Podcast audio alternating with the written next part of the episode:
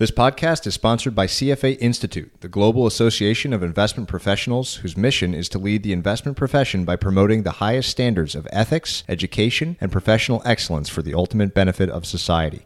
CFA Institute serves a global community of investment professionals working to build an investment industry where investors' interests come first, financial markets function at their best, and economies grow. The Chartered Financial Analyst credential is the most respected and recognized investment management designation in the world. The views expressed in this podcast do not necessarily represent the views of CFA Institute. Hello and welcome, everyone. I'm Patrick O'Shaughnessy, and this is Invest Like the Best. This show is an open ended exploration of markets, ideas, methods, stories, and of strategies that will help you better invest both your time and your money. You can learn more and stay up to date at investorfieldguide.com. Patrick O'Shaughnessy is the CEO of O'Shaughnessy Asset Management. All opinions expressed by Patrick and podcast guests are solely their own opinions and do not reflect the opinion of O'Shaughnessy Asset Management. This podcast is for informational purposes only and should not be relied upon as a basis for investment decisions. Clients of O'Shaughnessy Asset Management may maintain positions in the securities discussed in this podcast. My guest this week is Harvey Sawikin, a co founder and lead portfolio manager at Firebird Management, which manages funds dedicated to investing in emerging market equities. Emerging markets are often a blind spot for investors of all types. Most of us have never traveled to the Far East or Eastern Europe, where many of the thousands of emerging market public equities operate. I've been very lucky to travel quite a bit in Asia and the Middle East, but never to Eastern Europe, which is where Firebird focuses its investments. Harvey and I discuss his 24 years of experience evaluating emerging and frontier market countries, industries, and individual stocks. We discuss his experience buying privatization vouchers in Russia, banks in the Baltics, and how today's emerging market opportunity set compares to the past. Like so many of these conversations with investors who have earned significant excess returns, it's clear investing opportunities in emerging markets are often disguised. Finding them requires risk, hard work, discipline, and a dose of luck and timing. Please enjoy my conversation with Harvey on emerging market opportunities. What is your single most memorable travel experience since the beginning of Firebird? Wow, that's really that's a really uh, tough question. I you know I'd have to say my first trip to Russia in January of 1994 because it was like stepping into a John le Carre novel. Uh, it was just grim, gray dirty, smelly. And I went right in the dark of winter, and I stayed at the Moskva hotel, which um, is now the Four Seasons. At the time, it was just disgusting. And I went out. They had a cafe. I couldn't eat. I couldn't find anything to eat. And the cafe, the food was inedible. There was some sort of thing, like some sort of jellied thing that looked. It was all inedible. I said, okay, there's got to be some restaurants around here. And I started walking and I couldn't find, in a freezing cold, I couldn't find any store with any food. The stores that were open had no food, and there was nothing else open. And I said, I'm going to starve now. And I turned a corner, and there was a McDonald's. The first, it was only the second McDonald's in Russia. And I've never, I, I think the only time I was so happy to go to a McDonald's was when I was probably seven years old and they opened the first McDonald's in New York uh, up on the Upper West Side. I went with my mom. And uh, so God bless McDonald's. And uh, for the first few times I went to Russia, and then I discovered there were some other restaurants. I just didn't know where they were. And, uh, and, and on that same trip, we went to the voucher auction to buy privatization vouchers, which was held in an old Lenin post office, which had been turned into an, ex- uh, an exchange where they were trading like metals in the morning and then in the afternoon, they were trading privatization vouchers. And it was unheated. Guys were running around with fur hats, exchanging these packs of vouchers. I recall it like it was yesterday, and it had the smell of opportunity. Like people say to me sometimes, "Oh, you start when you started out in Russia, you took uh, was so risky. You took such a big risk. Why did you do that?" And I would say, "No, you don't understand. I was absolutely sure I was going to get rich. I had no doubt. I was so confident know, I couldn't wait to buy Russian stocks. I was so sure of it. How did the settlement process work? So, like, what was the what was the actual logistics of buying these things? Well, the vouchers were kind of complicated because basically they were only supposed to be owned by um, Russians. So, you you had a Russian. You would sort of pay a Russian broker to do it on your behalf. They would tender the vouchers, and then they would receive the shares with a pre-agreement to transfer the shares to you when they received them. So you were taking, yes, you were taking some risk. This is why you know the Templetons of the world couldn't have done it. But since you were out of essentially out of pocket the money and were trusting a, a broker, uh, we we found a broker very early on that we trusted. Pretty soon, Credit Suisse got in there, CSFB, and they became like the sort of uh, main trader in, in, the vouchers and developed a made and they made a lot of money for themselves doing that and, and for the clients. Maybe you could begin by describing how you got interested in the mid 90s in emerging markets investing and in Eastern Europe and Russia specifically. How did you approach the markets? Obviously, it's, we're staring at a huge map of a lot of the emerging markets behind you. There's a massive world, a lot of countries out there, a lot of different governance structures and political structures. How did you begin to approach that problem? My original co founder, Dan Cloud, he had a very brilliant insight, which I think is, is something that it remains true today about emerging markets investing. His insight was that he saw lots of people making fortunes on emerging markets, but the emerging market funds never seemed to do very well. Fidelity and Templeton, even even Mark Mobius, his fund, his returns were never that impressive. And Dan said, you know, the reason is the guys who make a lot of money, they're doing it in their PA. These are guys who are sitting on trading desks buying Thailand when it's at pennies, and they set up accounts at local brokerages and they get in when the insiders are buying. And the Templetons and Fidelities of the world only get in once there's already custody and even GDRs and whatever. And by then it's up 10 times already, and, and the insiders are already looking to lighten up. And he said, We should do a fund where we do what the traders do on the desk, where we make it our fund is the PA. We won't have a PA. This is the PA. So that was uh, the insight, and I think even today I still think in those terms. I mean, obviously, we now have. So we started with looking for markets that were really baby markets without custody, where we had to go in and figure things out, set up custody with local brokers, and so on. And after a couple of false starts at the end of '93 the Russian voucher privatizations began. And Dan knew something about Eastern Europe. He had traded Poland very successfully when it started. And he said, you know, we've got to get over to Russia to check this out. This looks like it could be something big. And Ian Hague, who is uh, another co founder, who's still my partner now, was a Russian expert.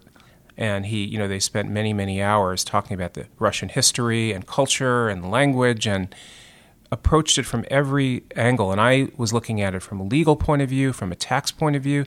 So we looked at it from every angle and we said, you know, this is doable. This is not nearly as bad as, as people think. So that was kind of the the approach was we're going to do something here that's complicated, that is not set up for you easily, and we'll be the first foreigners in there doing this, and we're going to buy things. Oh, and then sort of buried the lead. The, the most important thing was that when we looked at the valuations in the voucher privatizations, we realized that companies were being auctioned off at 1% of the value of Western comparables. So the first auction we participated in was for an oil company which had as much oil as Mobil. Mobil at the time had a $40 billion market cap, and this company had a $40 million. We it was we understood that it would in the voucher auction have a $40 million market cap. So we said, look, this company does not have to become as good as Mobil. It only has to become only 95% worse than Mobil and will make five times our money. And sure enough, and we participated in that voucher auction. Sure enough, at the peak, I think that company traded at maybe a 60% discount to Mobil or to Exxon. So essentially, it went up, I don't know, 40 times to the peak. So that was the, it was extreme valuations, not accessible to most investors, investing alongside of Russians who were scooping up shares. The smart Russians were scooping up shares while your average Russian didn't understand the value of what they had been given in the, in the voucher privatization. So they sold it they sold their voucher for a bottle of vodka.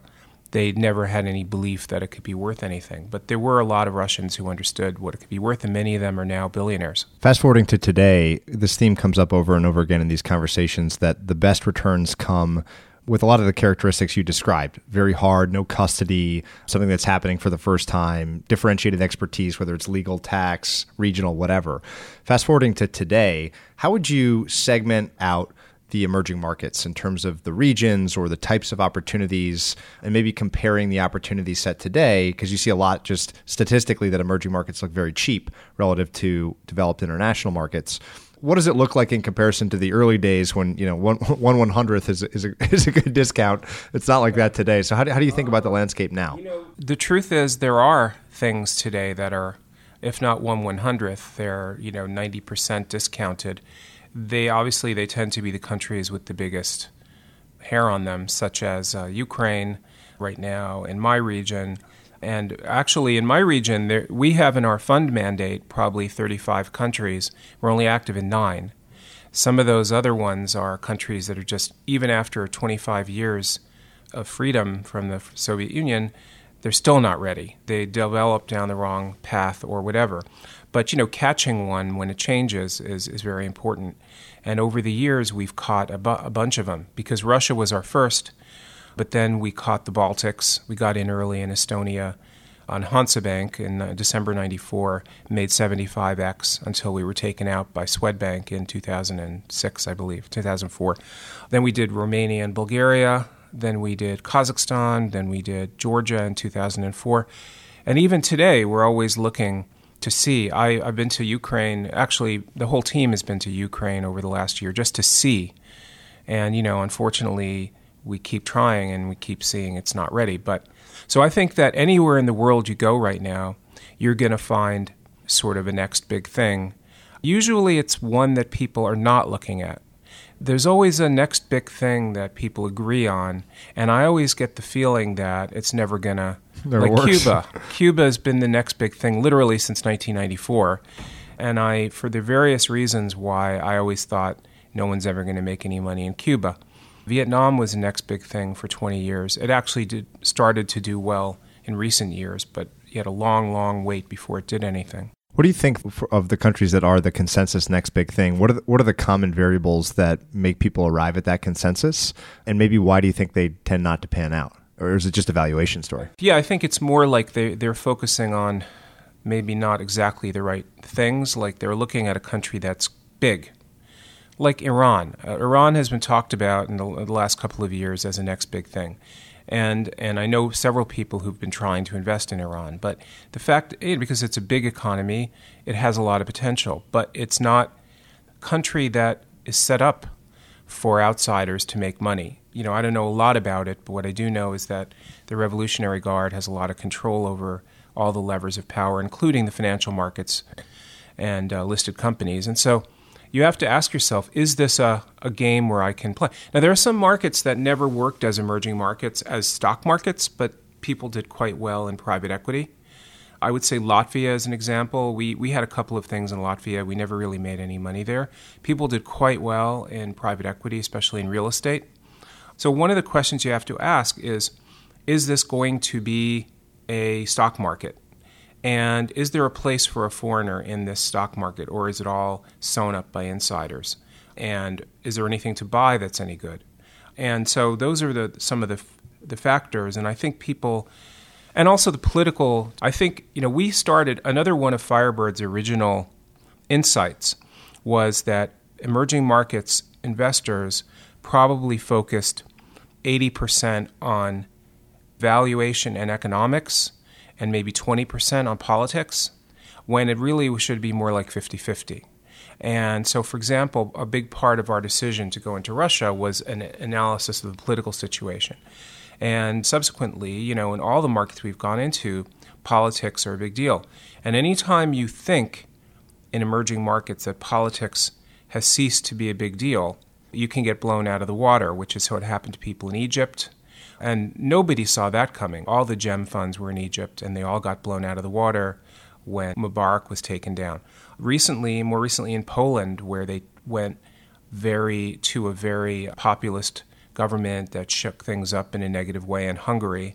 So Central Europe politically became much, much tougher over the last few years, and the performance of their stock markets has been affected by that. How do you think about the maybe you have a specific checklist, but sort of the first there's kind of three I think about it in three t- ways. The economic landscape, the political landscape and the market capital markets infrastructure.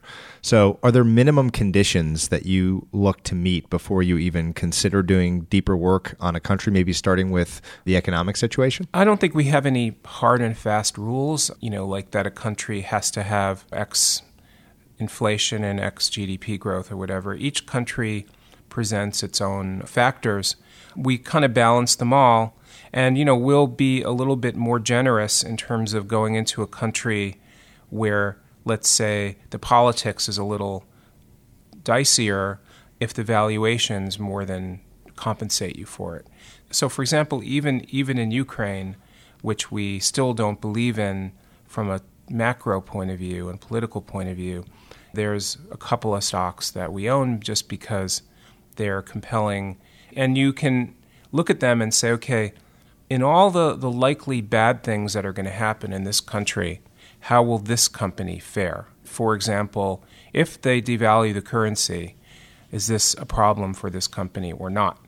And you know, it's a fair can be a fairly subtle analysis. But then when you have a country where the politics and everything is ticking over perfectly, uh, and that happens too. Like I would say, for example, uh, the Baltic states recently, you know, they have it all going just as it should be.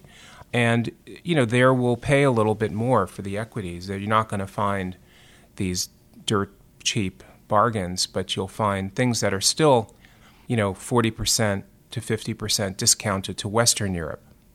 So that for me is, is a good value. And to blend it together. Oh, so to go back to one of your earlier questions, what do we do now? So, yeah, we started as essentially frontier investors because that's where we got attention.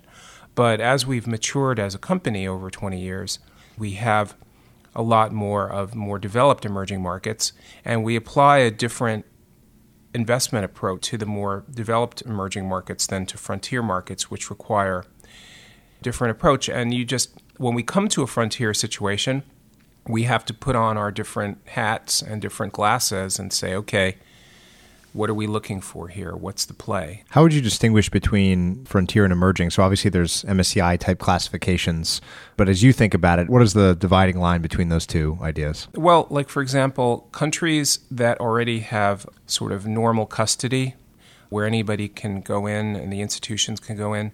Certainly if their currencies are either pegged to the dollar or the euro or they're in the euro some of our those are the indicia. And you know there are countries we call post-political which means that they can have elections different parties come to power but it doesn't really change anything. So like in for example in Estonia or Lithuania they've had all these different governments in the last few years but the path is already set in stone. They are moving more and more to EU convergence. That's it but then you have countries where elections are still absolutely critical. So that's really more of a frontier market where you're facing the prospect of a big loss if the wrong party gets elected or if they shake things up in a bad way for the market. How do you think about the access points that we'll say just generic Western investors have into emerging markets? Things like ETFs, indexes. I'm always interested where there's places that the index methodology might be very flawed. One thing to talk about here would be, for example, state owned enterprises, how you think about SOEs and their role in the benchmarks against which you're evaluated. I think indexes are funds are even less I buy them in the US sort of somewhat hesitantly, but they're even less appropriate for emerging markets because of what you said. The the largest cap companies are often the ones that don't build any shareholder value. So if you look at the Russian index, you know, one of the reasons it was only up 5% last year and we were up over 20% was because it was being dragged down by a few big SOEs that, you know, were not building value. Now, I would put a caveat in there. There are times when you need to be a stock picker, and there are times when the index is going to outperform everybody else. We've had some periods where you could have just thrown a dart in, in, in our region eh, or in Russia and did just as well as we did. I think we haven't had one of those periods for about 10 years. Could happen. And I am prepared to underperform. And my investors by now, they've been with us for so long and we have such a long track record that they're willing to give us the benefit of the doubt when we're underperforming. And I say, look, it's becoming a bubble, all the crap is going up. I'm not going to buy bad stocks just to keep up with the market because they've become the liquidity play. And you know, we can get away with that. I think it's harder for a younger fund to do that because people will say, "Oh, they lost it. They don't know what they're doing, and you know, they don't ha- haven't had time to prove themselves through through different cycles." When that happens, how much of that is just kind of like a macroeconomic play, whether it's oil pushing up state-owned enterprises? What are the drivers of those periods where you expect to underperform? Yeah, it's it's a a moment, a bull market. I've been through bull and bear markets.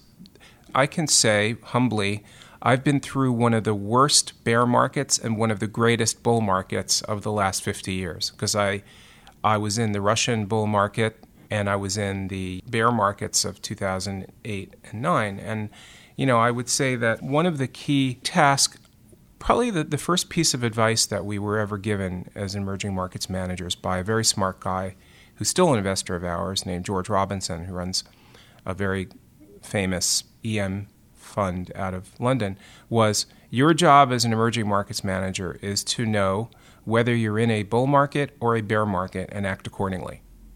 It requires thinking about a lot. This means that if you're in a bull market, you need to go with the flow. You need to understand that things can, valuations can go to levels that you're not comfortable with, but Certain stocks will emerge as the leaders of the bull market. You got to ride them. And don't get too fancy and too complicated. I believe we're in a bull market right now. It's amazing that no one has used this word in emerging markets, even though they've been going almost straight up for two years. And my market, like my Russia fund, has been up like 23 out of the last 25 months or something. And yet, we're not being inundated with new money, people don't seem to realize that we're two years into this fantastic bull market. That's what it feels like to me. And because I think I'm in that type of a market, I'm taking a slightly different approach. You know, I'm letting the winners run.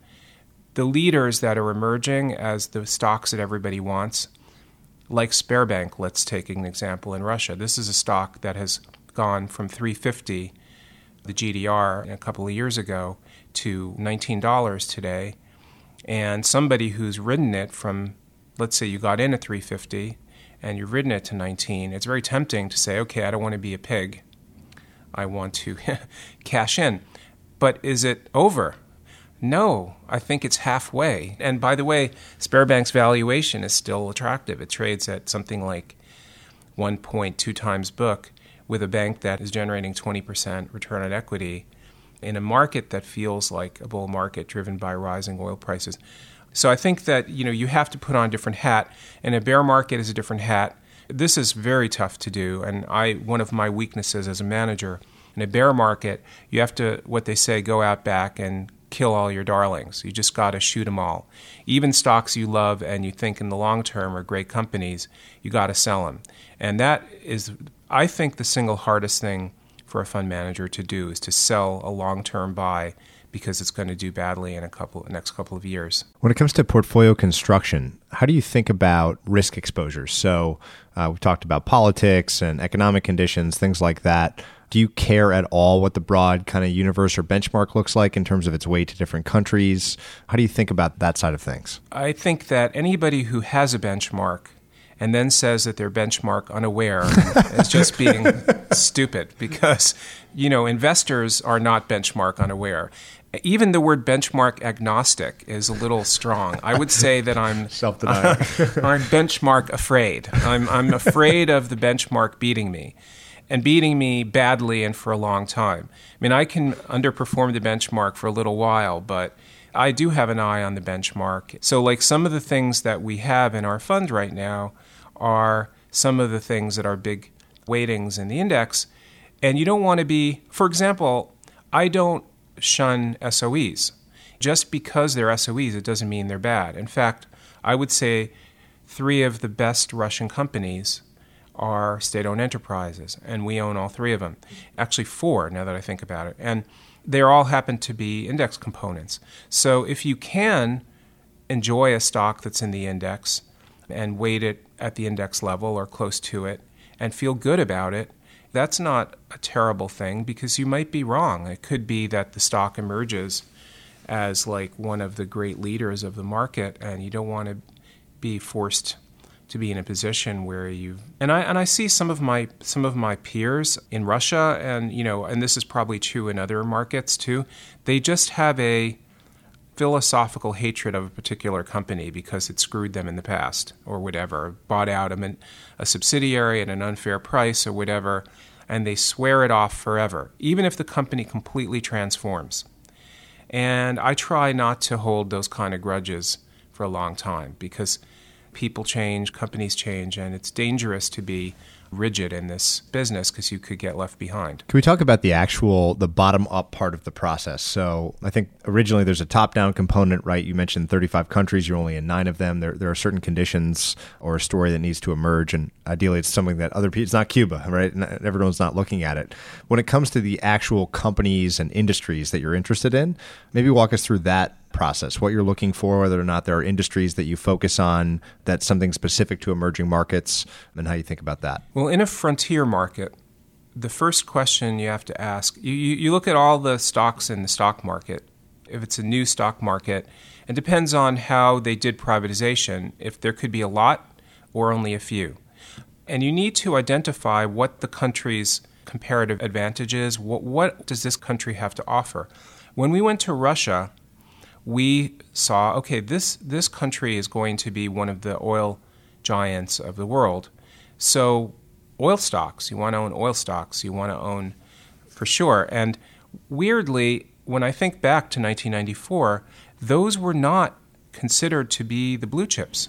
The Russians themselves, they were very interested in buying shares in GUM department store and in Red October chocolate factory because these were things they knew. Like they'd chopped at GUM, now you could buy it. They had eaten Red October chocolates. They could they could buy that share now, and but they didn't see the oil companies. That wasn't a tangible thing that they had interacted with, so they didn't think that those were the things to buy.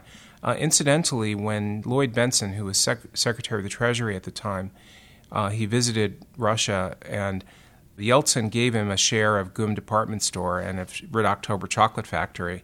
And I think Bentsen should be very angry because if he had given him Lukoil, it would have it went up hundred times, and those stocks were dogs forever. So uh, I think you have to ask what what is the key sector? Is it a retail? Is it going to be a consumer oriented economy where you want to own things in banking, retail? Is it going to be, or like you take Kazakhstan as another frontier market we've invested in? It's only under 20 million people, so there are limitations on what a retailer can do, but they're a huge oil exporter, they have metals, so you'd kind of look at that. In a more developed market, you know, by then you already see what sectors have emerged, and you also want to see there are certain sectors that are just non-investable for foreigners. Anything related to defense usually is very difficult, but things that are sectors that have emerged and companies that look like public companies once you're talking about a more developed emerging market. Those are the ones. The metrics we use, again, it depends on whether it's a frontier market or whether it's a developed market. In a frontier market, where the companies don't really have, let's say, great earnings yet, you're looking for market share. You use comparables a lot. Like if this was a Western telecom, what would it be worth? What's their market share? those kind of questions. In a more developed emerging market, you can go on to, you know, price to book and PE and all the, the normal things. But I would say that there's been a big transition in emerging markets in the last 10 years, and particularly in the last five years, away from headline numbers and to fundamental value creation, which is now what really separates the winners from the losers in the stock market. So if you look at, there are companies in, in my market in Russia that look very cheap on a headline basis because, let's say, they have a 3 PE, but the free cash flow is non existent because the capex is inefficient and a lot of stealing, and nothing ever winds up going. And the only way they can pay dividends is by borrowing and paying dividends. So, but then you have companies that generate tremendous amount of free cash flow and share it with investors through dividends and buybacks. Those are the companies that are outperforming, that have helped us a lot in the last few years to outperform. And I think that this is a result of lots of emerging market company managers having it's a new generation of people who were trained in Western business schools, or at least they're familiar with Western practices. And globalization has had this effect on these countries of kind of a, the mantra of value creation is much more widely accepted, at least in my region. I can't speak so much to the rest of the world, but I believe that in most of Asia, ex China, that's the mantra. China, I think, is a different animal, and I think people invest there need to be experts. How do you think about dividends? Do you care about that cash flow stream? You mentioned borrowing to pay dividends. Maybe that's a bad thing. How do you think about return of cash directly to shareholders? We're dividend hungry. We love it. Uh, at the same time, you know, if a company has worthy investment projects, I'm more than happy for them to. Well, it's the same thing that Warren Buffett always says. Like, you know, I, I don't want the dividends. I don't want the. Sh- I don't want the cash back. I want you to invest it. And that's easy for him to say in the United States, where the investments are smart. Well, let's put that this way: where his his companies tend to make smart investments. In our part of the world, a lot of that money was stolen, and so shareholders like to see the cash on the barrelhead. Means this is real profits. I can touch it. But the, my last meetings, uh, I was in Russia uh, 10 days ago and I had some meetings, and they were speaking my language. They were saying, look, we, our new po- the board has come up with a new policy. I met with a Russian steel company. This is amazing. They were the first company to institute a quarterly dividend. They have a new dividend policy. They're going to dividend out their entire free cash flow up to 0.3 times debt to EBITDA. And if debt is below 0.3 times EBITDA, they'll pay above 100% of free cash flow to get it to that level. Then they complained to me that other Russian steel companies that are public were copying them their dividend policy and doing the same thing. When I left, I sort of said, "Oh my god, can it be Russian steel companies are competing to see who has the best corporate governance, considering where it was 20 years ago, where they would shoot you for even asking, you know, where did the money go?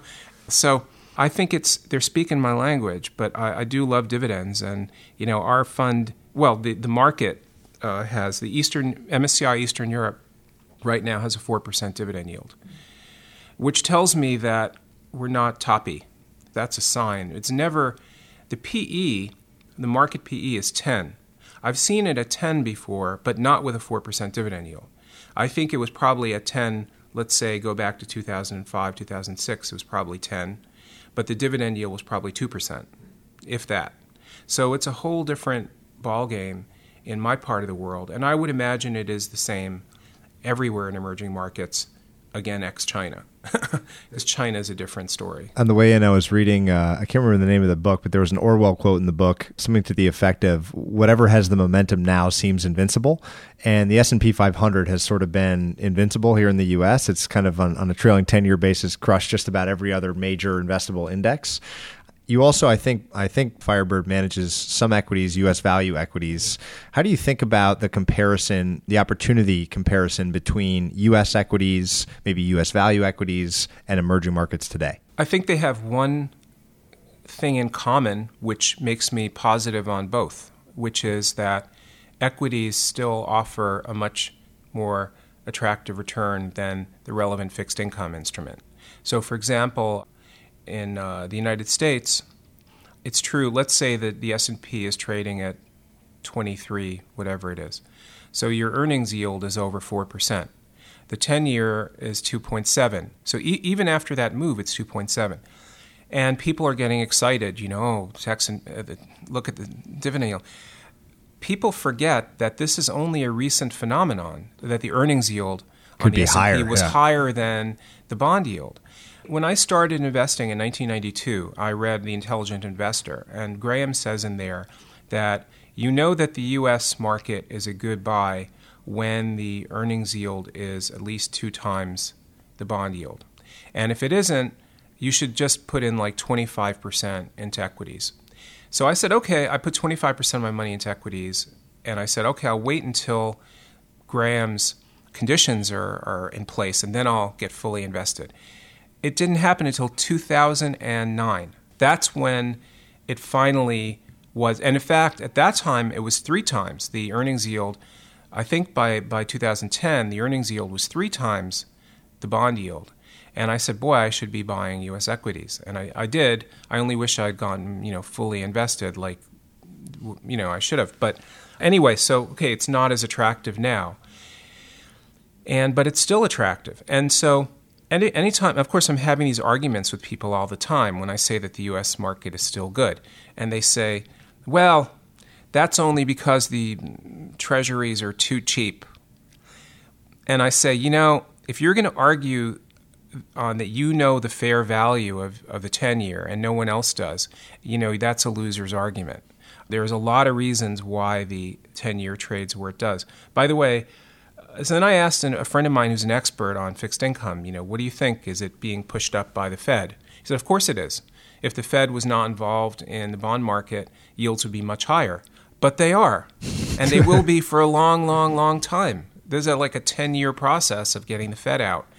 So, where's the problem? So, obviously, if the 10 year does keep going up, the yield keeps going up, at some point, it does start to look like U.S. equities are now facing very steep competition. It's going to be a factor, and I'll adjust my portfolio accordingly. So you mentioned that you try to run this place like it's your PA, which I think is what everyone would want out of their asset manager. Back to that question. So U.S. equities relative to fixed income, I understand the argument. What about U.S. equities relative to emerging market equities, kind of versus that same differential across your 20 plus year history? I would say that we're now in a period where EM equities should outperform developed market equities after 10 years of, of the opposite. To use a cliche, what's becoming a cliche, we have coordinated global growth for the first time since 2007. Can you say more about what you mean by that, by coordinated global well, growth? I mean, the U.S. is growing, Europe is growing even more than the U.S. GDP wise. China's growing, and not only is China growing, but after carrying much of the global economy on their backs for a few years, now they're growing more on the basis of exports again because Europe is their biggest export market and it's growing again and people are buying stuff. When I saw the car sales in Europe last year were the highest they'd been in 10 years. That's not fake. I mean, that's not fake news. That's a real factor that affects everything. And emerging markets are growing. So, I mean, outside of China, the others, outside of China, everybody's growing. So, that reminds me of the period from 2003 until 2007 when 4% global growth was happening and it was a great time to be in cyclicals and resource stocks and in emerging market equities. Then we went into a, a, period of very serious retrenchment with a couple of false starts and then it sank down again. So you had 10 years, and during a period like that, obviously, uh, developed markets are going to perform better, and tech and FANG and all that, people are not leveraged to global growth quite as much. But I think the leadership is switched again. And I think that money has barely even started to flow into emerging markets yet. I was talking to a fund of funds manager who's setting up an emerging market fund of funds, and I asked him, When do you think we'll start to see some inflows? And he said, One year after the US market, that the EMs start outperforming the US, people start looking at them. Then it'll take another year for them to figure out what they want to do. So, two years after. That's when money will start to flow in. So they started out performing probably about a year ago. So we're only a year into it. We need another year. And then I would say, first quarter of 2019, we'll start to see more significant inflows to the asset class. So we haven't really seen much in the way of inflows to my funds despite two years of extremely good performance. Can you talk a bit about the investor types that allocate to emerging markets. So you mentioned a lot of your investors have been with you a long time. I always think about it from kind of the, the basic individual that makes their own decisions all the way up to, you know, the very slow to move massive sovereign wealth funds or something like this. When you think about potential LP investors in your strategies, how do you kind of segment them? And, and do you believe that everyone's just kind of performance based investing, or are there others that look to emerging markets to fill some other specific need in their portfolio? It's a combination. I mean, we have our largest investor is a sovereign, quasi sovereign wealth fund. It's an, a very large asset manager, and we fill a need. They have a, a huge portfolio, and they were looking for a particular type of emerging market equity investor. We fit the bill, and we have them, and we have some other institutional types. But I would say that you know the more typical investor for us is a high net worth individual, somebody with a million dollars or two million dollars who feels uncomfortable, as they should, sticking that into an ETF or looks at Templeton Fidelity and doesn't like what they see in terms of performance and track record and says there's got to be something better and I'm willing I'm willing to pay higher fees and for, for expertise. So that's the kind of investor we have. And you know it's interesting because come full circle, when we started out in the 90s, our investor base was exactly like that. It was in high net worth individuals and then some very sophisticated institutional investors who we filled a need. Then for te- for five years, we went through this amazing boom in fund to funds, which transformed the whole hedge fund industry and created unbelievable bubbles all over the place. Everything, a lot of that was pushed up by these fund to funds, and most of them are gone. So we're back to the same type of marketing we did in the 90s again. And for me, like my dream investor is like a kind of a older, slightly stubborn person who's made money either investing or with a business and looks at is very skeptical, doesn't get fooled by slick sales pitches, and that's the kind of person and invest for the long term. And that's the kind of person who, when you're down, they will add more. If they're convinced that your strategy is right and you know what you're doing, they'll add more and not run for the hills the minute there's a twinge. Uh, so those are my kind of favorite investors. And I've had some of them, people like that, for 20 years. Unfortunately, some of them are, the funds starting to outlive some of our favorite investors, which, and that's another interesting thing is to see whether the next generation has been adequately prepared what to do and how to invest. And uh, sadly, I find that the answer is usually no. Can you talk about the value of travel in the process itself? So you, you, mentioned that you were just in Russia. It sounds like the team, someone from the team, is basically traveling at all times. Maybe tell a story or two about why you do that and why that's valuable versus just you know looking at financial statements and, and information. First of all, I enjoy it. For me, going on the road is still extremely fun. Here in New York, I'm an obscure nobody when I go to Russia or Georgia, I'm a hero and everybody wants to wine and dine me and, and so on. But it's not an ego boost. I just enjoy it and it's interesting. And when you go to a, I was in Georgia a couple months ago visiting with Bank of Georgia, which is one of our big investments. And they have a subsidiary that's building the first hospital and clinic chain in Georgia. And it was amazing. I visited, they showed us this one hospital. They said, This is the first neonatal clinic in Georgia. This is the first sophisticated CT machine in Georgia in, in Tbilisi, and I really felt like we were part of something, you know. And then we went to a hydropower plant that they're building, and I, you know, you see, you touch what what it is you're participating in. It makes you feel good, and of course, I feel like because I've been doing this so long, I have a fairly good gut for the management. So If I see really good management, last summer I met with Lukoil, which is an oil company in Russia, and it was a new IR guy they had hired. And he was really impressive. They Lukoil always had some issue difficulties with investor relations, never had the right person. And I said, okay, this guy is awesome. I loved what he was telling me. He told me some things that, while not inside information, were very insightful as to some things that were going to happen with Lukoil that have happened, like the decision to institute a buyback. So I felt like it increased dramatically my confidence in that position that we held, and we added to it. So you get these insights meeting with people, and the opposite too. Like you, you visit a company. I was just in Russia. I visited a few retailers, and I visited a retailer called Magnit, and I first visited their stores two years ago. This was the market darling two years ago, and on paper it looked really good. But if you actually visited the stores, you saw that they were letting them go to pot. They were dirty there was inventory sitting all over the, sh- the selling space.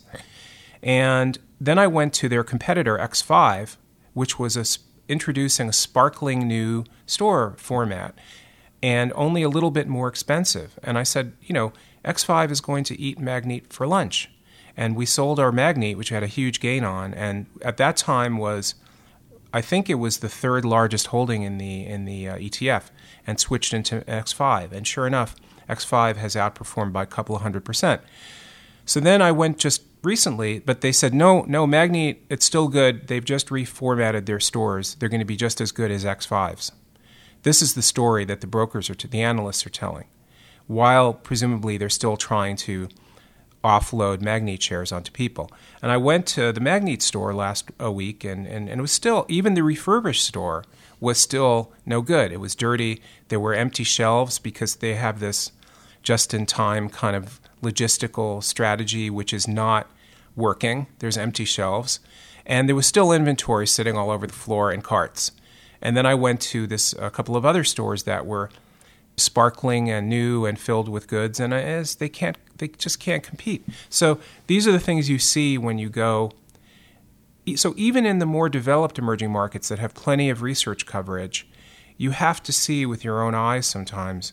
Frontier markets, without a question, you have to go. You can't develop an opinion about a frontier market unless you spend some time there, get to know the people, the business culture, get a feeling for what's going on there. And even then, you don't always get it right. You know, we've had some huge mistakes over the years thinking that a, a country was going to be great, and then it went in a different direction. And sometimes you can you have to adapt to that. What do you think the biggest mistakes are that emerging markets investors make? And, and you could interpret that two ways. One would be, you know, your direct competition, other active managers in emerging markets, but also just allocators to the asset class. The managers that I've seen over the years fail usually fail for a couple of reasons. I mean, one is that they get arrogant and they forget that they're outsiders and they try to do things that are too funky, uh, get involved in sort of. I saw one asset manager put like his of a portfolio equity fund put almost his whole fund into a private company, and then it got he got screwed and and uh, wound up losing the fund. Uh, I've seen a lot of people just get suckered into very large illiquid things. So matching and I learned a lesson myself in, in 2008 about matching liquidity to the terms of your fund. And sort of style drift, I would say, is, is a big risk in emerging markets because people think that they can do anything. They think that they're, just because they had some good early returns in an emerging market, they think that they can they now mastered that market they can do private equity there they can do derivatives they can do shorting and become very overconfident so I think that's one of the biggest mistakes, and liquidity mismatching, and just lack of patience. I mean, literally, I was in a almost 10 year bear market in, in, in emerging markets, and then it turned bullish about two years ago.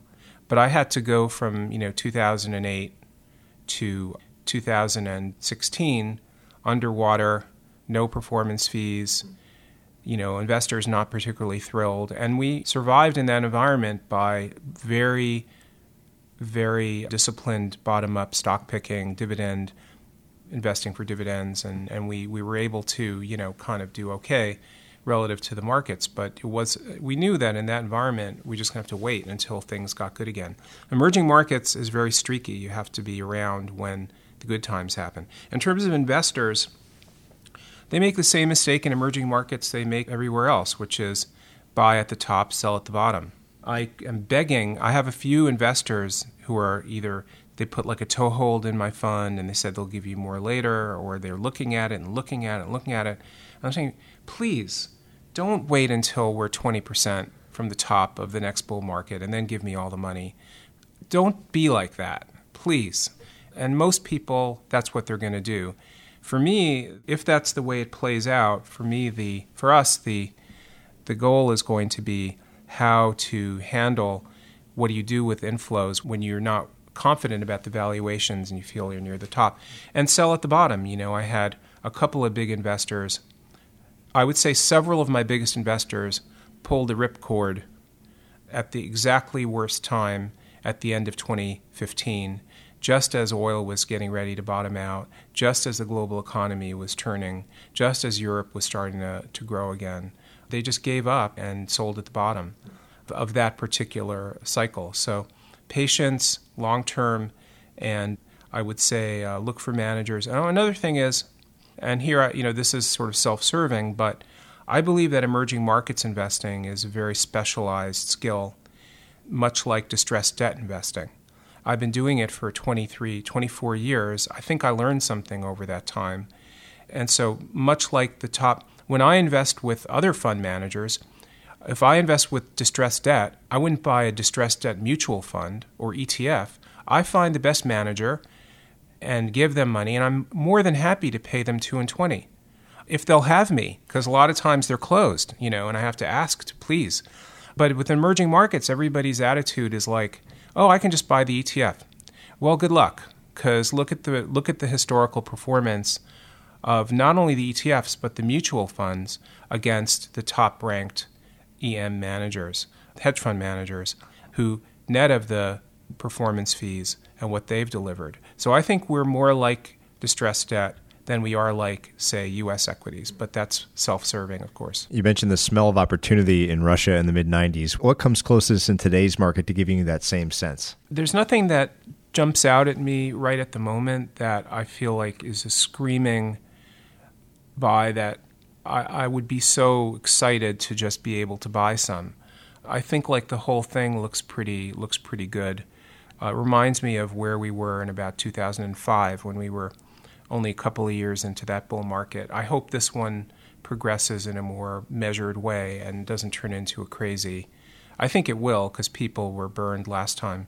So I, I don't really see anything that in the public equities that I think is an absolute screaming screaming buy. I mean, I you know I do some things outside of my funds with my personal money that I think are interesting. I invested in a uh, a ride sharing service called Via here in New York. I think it's quite interesting. I think that's a model that could be very big around the world. What makes that distinct from you know the Ubers and Lyfts of the world? So Via is a private company that runs these like vans in, in big cities. They're in New York and a couple few other cities, and it's really an alternative to public transportation. They're like they're like an alternative to buses, and they have this incredibly sophisticated algorithm that matches people up on on routes, and they even use some sort of AI to make sure that the route that it takes is also psychologically attractive to you.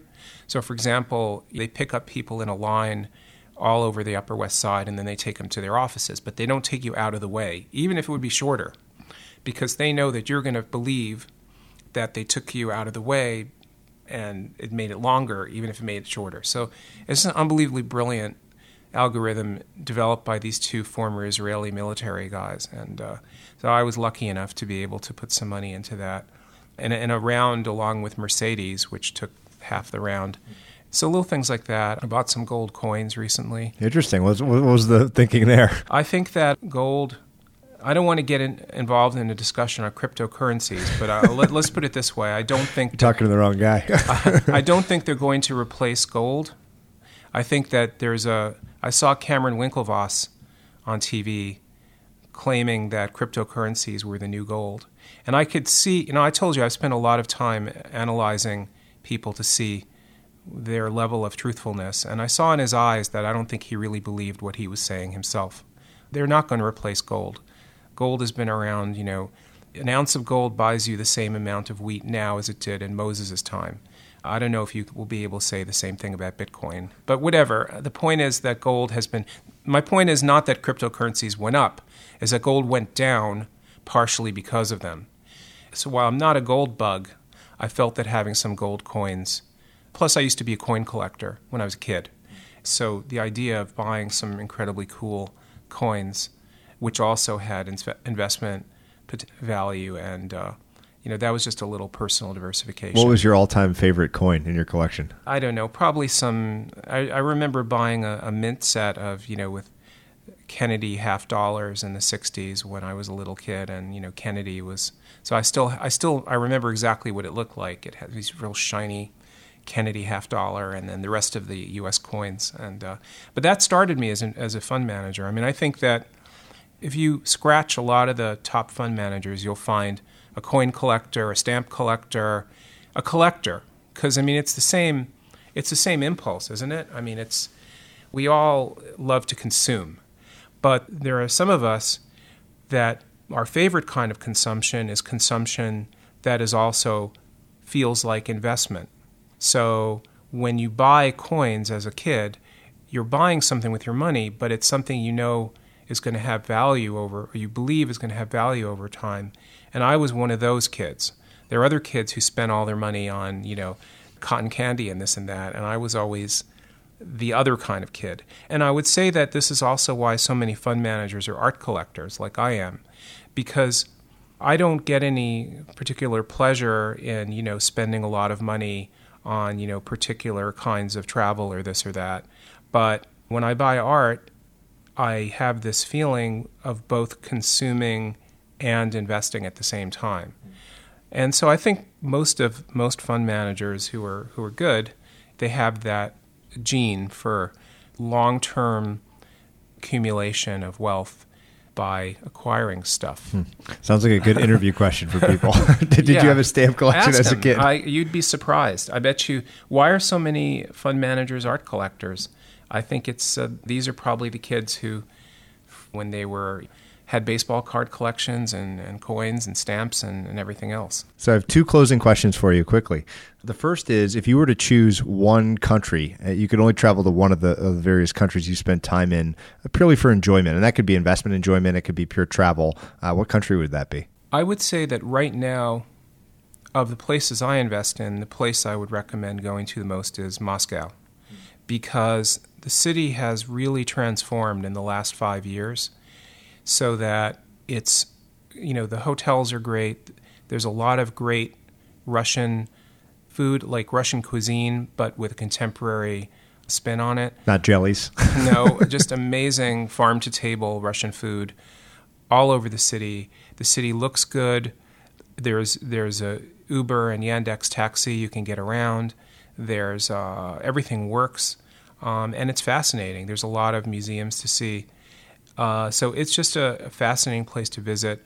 Tack on St. Petersburg, and uh, you, you, know I think that's a fantastic vacation. My closing question for everybody is to ask what the kindest thing that anyone's ever done for you is. Other than a family member, I don't know. I think that I would give a shout out to my old law firm, Wachtell Lipton. They worked me very hard, but they always treated me like they, they treated their associates like real important people and they compensated us fairly. And then when I left, they were extremely nice to me. I then went on to write a novel, which was published in 1995, which, which was about a, a law firm that some said was like Wachtell Lipton, and it wasn't a particularly favorable portrayal of the legal profession, I have to say. And, you know, Marty Lipton wrote me a, a note saying how much he liked the novel, and I thought that was just a class move. He's he's really somebody who stands out to me as a class act. Fantastic.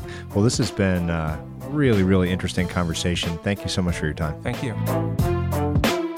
Hey everyone, Patrick here again.